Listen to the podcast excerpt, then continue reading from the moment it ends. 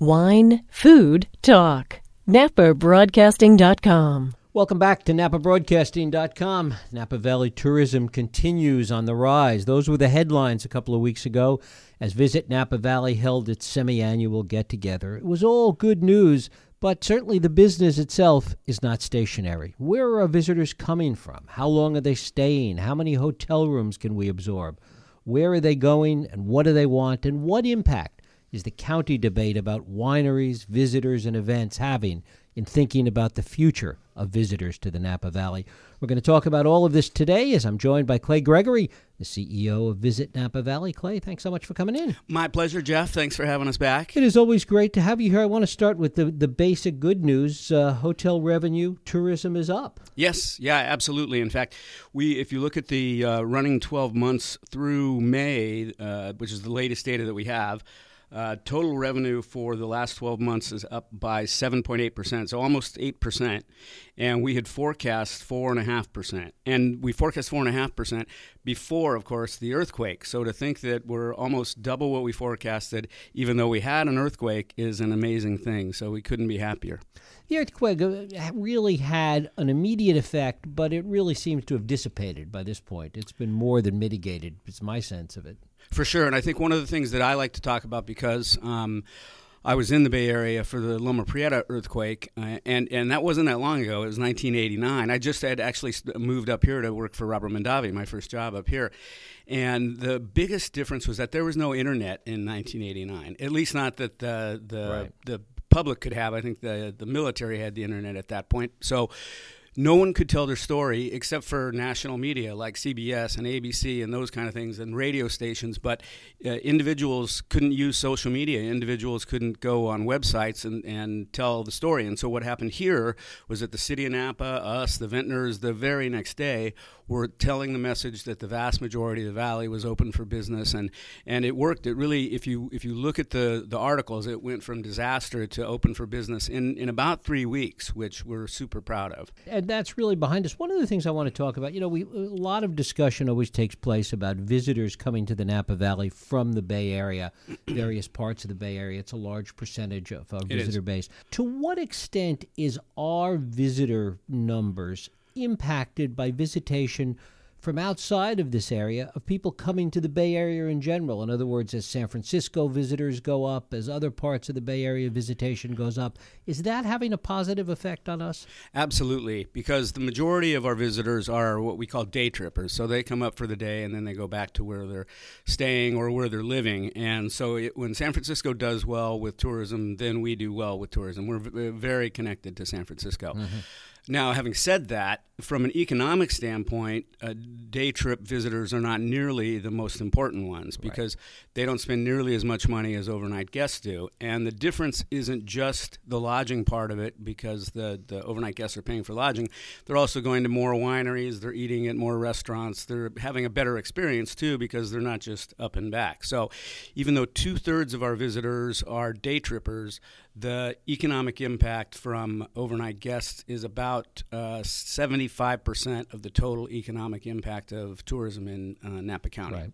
Which this, it, this last study that we just did, uh, the 2014 visitor profile study, was a 1.6 plus billion dollar um, economic impact on the county. Talk a little bit about how that, that needle is thread. One, wanting to attract visitors in general mm-hmm. and, and tell the Napa Valley story, mm-hmm. but at the same time, really wanting to increase the number of overnight stays and, and visitors that really are going to spend money and spend multiple nights here? Well, we do uh, all kinds of different marketing efforts, social media, um, on our website, on other websites. We work with uh, two agencies, uh, advertising agencies.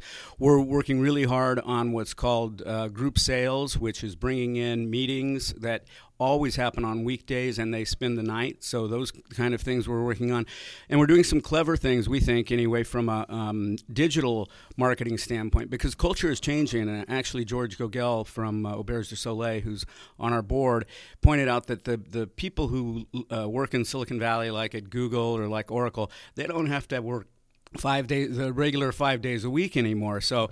they can take a day off and go. So we have a couple of little campaigns that say something like that wow that was a tough monday and tuesday. Take wednesday and thursday off and come up to the napa valley.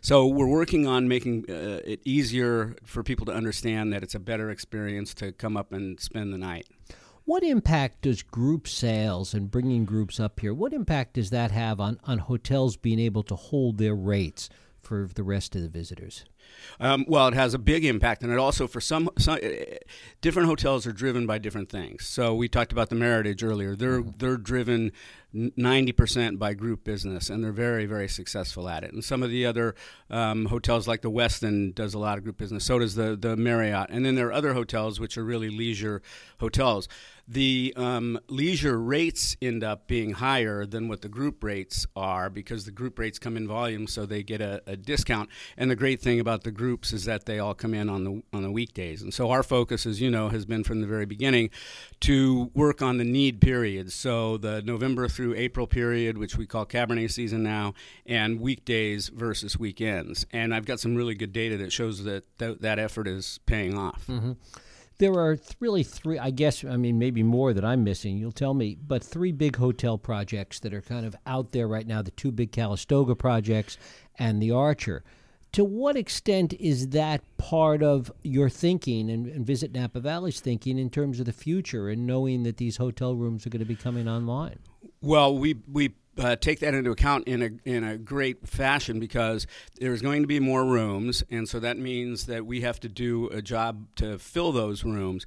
Um, there's also the shoot, and I'm going to have a hard time saying it, but it's a new Starwood property up in St. Helena that was the um, Grandview. Right. Yeah, it's the Las La Cobas, Coba, something like that. Anyway, the Grand so, View, the Grand View, exactly, and that's going to be a very nice high-end property as well, and that's un, that's well underway. Um, so there's going to be more hotel rooms coming in, and a lot of them are going to be at higher levels. So one of the things that we have worked with the unincorporated county on is to have a focused um, marketing effort for the luxury part of the business because that part of the business recovered by far the slowest coming out of the um, recession. Mm-hmm. But yeah, so we can't, we don't, we don't control how many rooms there are. That's a free market thing that it will, you know, take care of itself one way or another. Um, but we certainly are very conscious and paying a, attention as to what projects get approved and what projects, more importantly, are funded and are being um, right. built.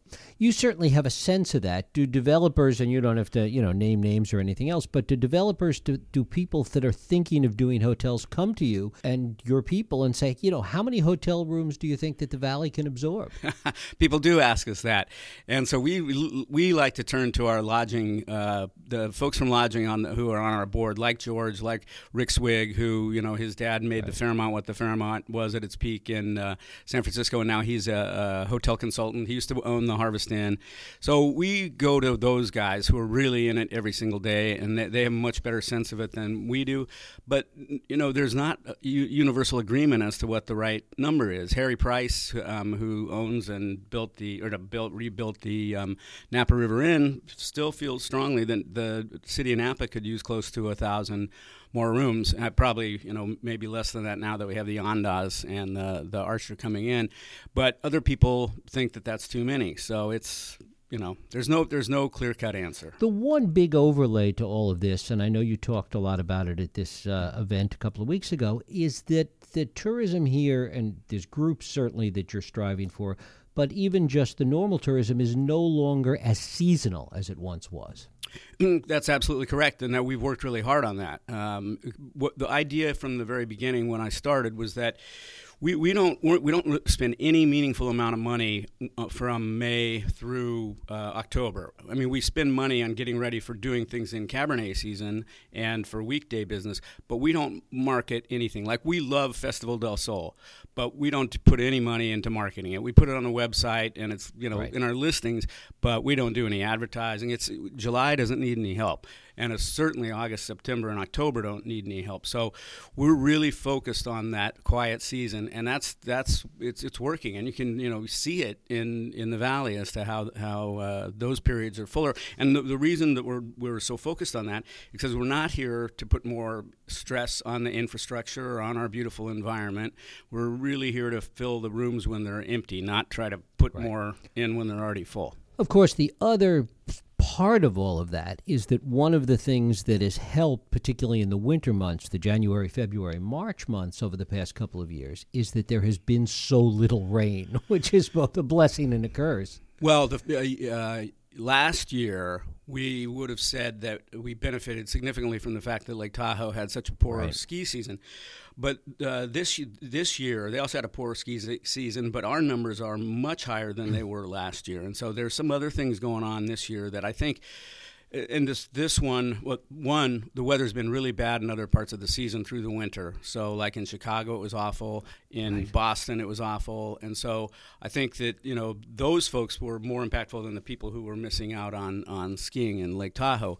But then I th- really think the other thing, and I don't have any way to know this for sure, but I think that because of all the messaging that was done by lots of different folks in the valley about being open for business after the earthquake and about just talking about what there was to do in the valley, I think that had kind of a carryover event. And maybe even some people thought that it would be a good thing to do to come out and visit a, a beautiful destination that also had a national or a um, natural uh, tas- uh, tra- tragedy. What impact do we see from other wine regions in California? Well, um, you know, the the two that we track the most in terms of from a lodging and a competitive standpoint are Sonoma, Sonoma. and Monterey.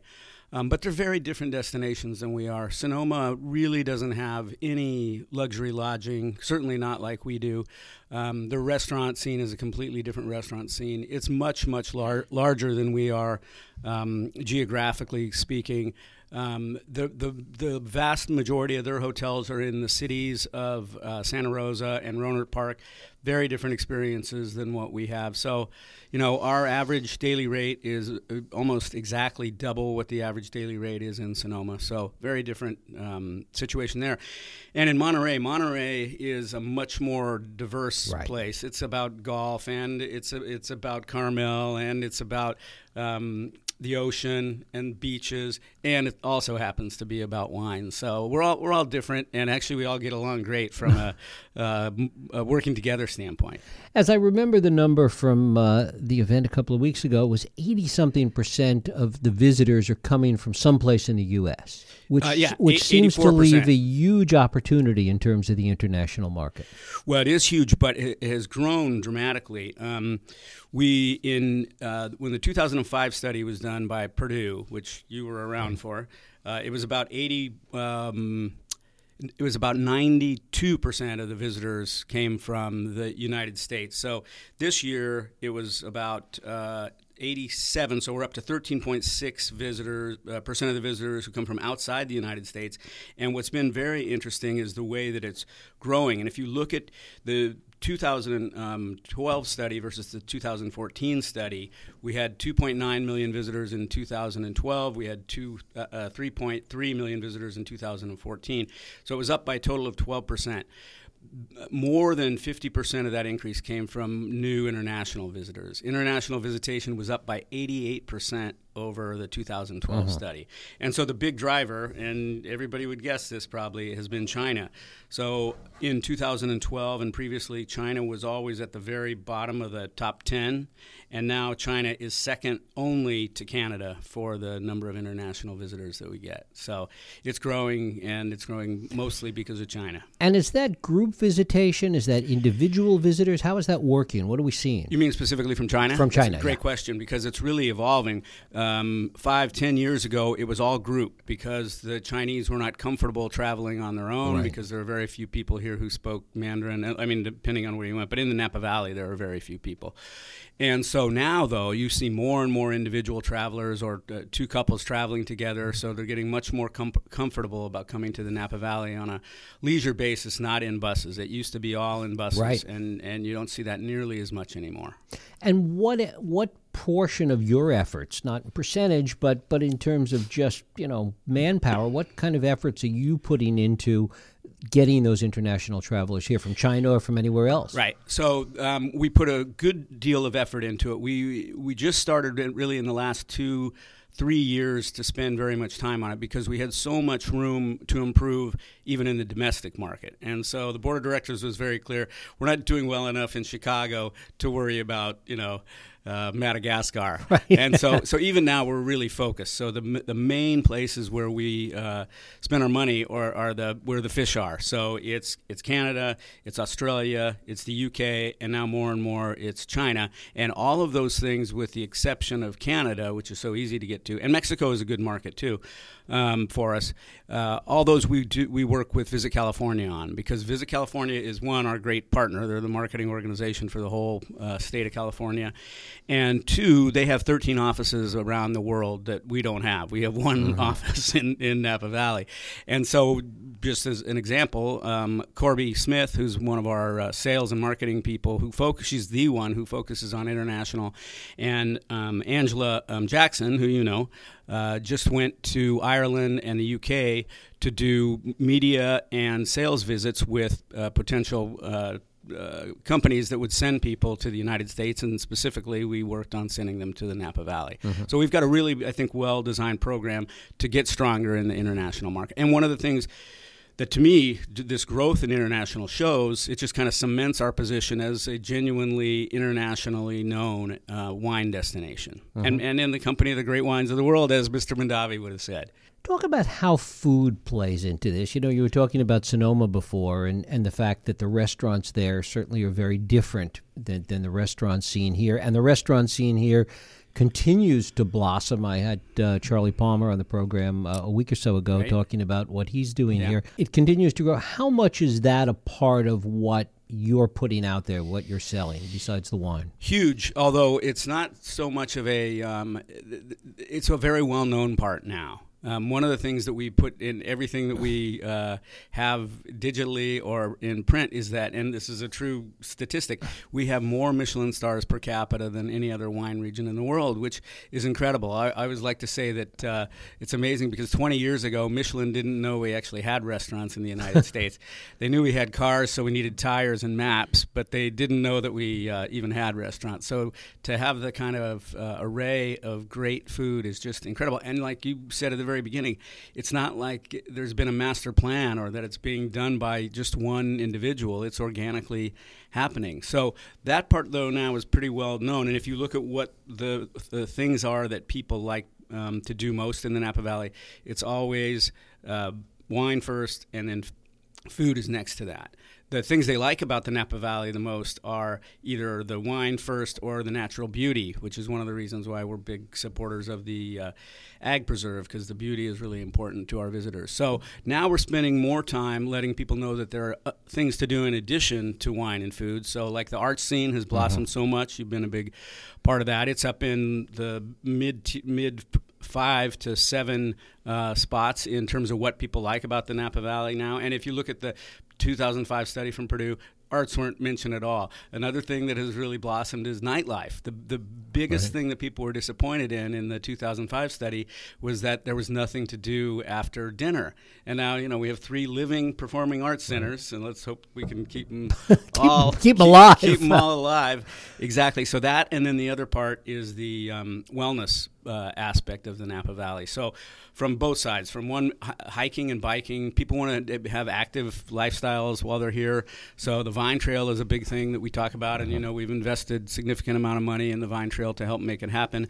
Um, but uh, you know, telling people about Bothe State Park or about hiking up Mount St. Helena and and those kind of things. Uh, to the more relaxing kind of wellness things like uh, going to a spa or playing golf or going up in a hot air balloon or ta- taking um, uh, you know a, a, leisurely bike ride through the town of Yountville. So the the idea is to show people that there's more than just uh, wine and food in the Napa Valley. What does all of this tell us in terms of age demographics right now? Age demographics have gotten uh, lower, and a big part of that is because of um, the day trippers because th- th- those are people now in Silicon Valley and in San right. Francisco who are doing well. uh, economically, and so they, they're they're coming up here. So the average uh, age now is about 39 years old, which is much lower than it used to be. Yeah, and in fact, the um, the sing if you if you break them into categories, the single largest category coming into the valley is the millennial category. When you add up all the ones above it, that pushes the average up. But it, in just one category, the 24 to 35 year olds is the largest category. We were on the subject of food a minute ago. I want to uh, get you to talk just a little bit about the reconfiguration of flavor in Napa Valley. Mm-hmm. Absolutely. So um, we've moved flavor to March because it seems like November is getting pretty busy. It also helps uh, the film festival to have kind of the month of no- November to itself. So we moved it to the third weekend in March for next year. Um, we've taken the opportunity to uh, kind of reshape who we're working with so that we're working with a couple of companies out of San Francisco, which is just easier from a logistical standpoint. And uh, they've already done a t- lot of work in the Napa Valley in the past, especially with the CIA, with whom we're still working. And we're still working, of course, with Silverado. Um, but it gives us a chance to kind of try some new programming and see what worked and what didn't work, get more folks involved. Uh, one of the things that I think and John Evans would be fine with me saying this, uh, the GM at Silverado, is we had so many other things at Silverado, and, and thank goodness for Silverado and for Dolce because they were the main sponsors to get the festival off the ground. But so other lodging entities thought that they didn't have a place for it or that it wouldn't benefit them, and so we're gonna it's gonna be more inclusive and more open, and we'll get you know the same great chefs back, and we'll get the same same great wineries back, and the vintners are going to be very involved. So I think it's going to be better than ever. I want to talk a little bit about the broader issues here in the Napa Valley and in Napa County, and certainly you've been part of and, and you know had a big say in the ongoing discussions about tourism, about events, about winery visitations, and, and how all this is going to play out over the next few years. The concerns that, that it's too much, the concerns that, that we're going to hurt the goose that laid the golden egg, and you know some pretty serious debates about all of this.